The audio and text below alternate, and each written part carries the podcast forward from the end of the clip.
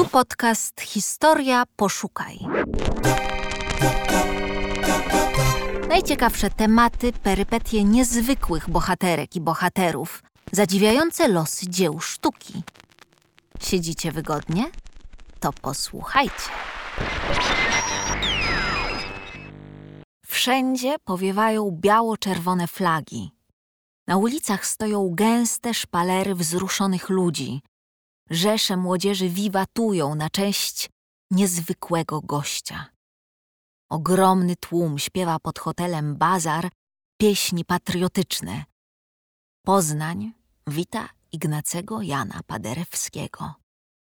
25 grudnia 1918 roku na pokładzie brytyjskiego okrętu Concord przypłynął z Londynu do Gdańska Ignacy Jan Paderewski.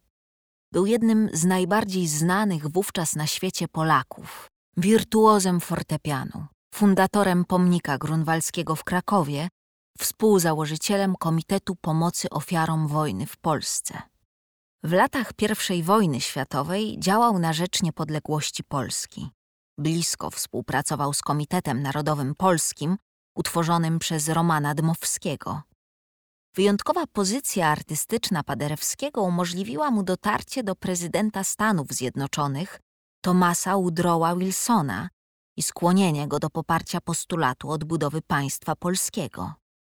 W grudniu 18 roku artysta zmierzał do Warszawy z misją doprowadzenia do kompromisu pomiędzy uznawanym przez państwa zachodnie Komitetem Dmowskiego a sprawującym faktyczną władzę w Warszawie Józefem Piłsudskim. Droga wirtuoza polityka wiodła przez Poznań, wciąż jeszcze pozostający pod zwierzchnictwem Niemiec. Władze niemieckie usiłowały nie dopuścić do przyjazdu Paderewskiego do stolicy Wielkopolski. Przybycie pianisty 26 grudnia 18 roku wywołało niesłychaną radość poznaniaków.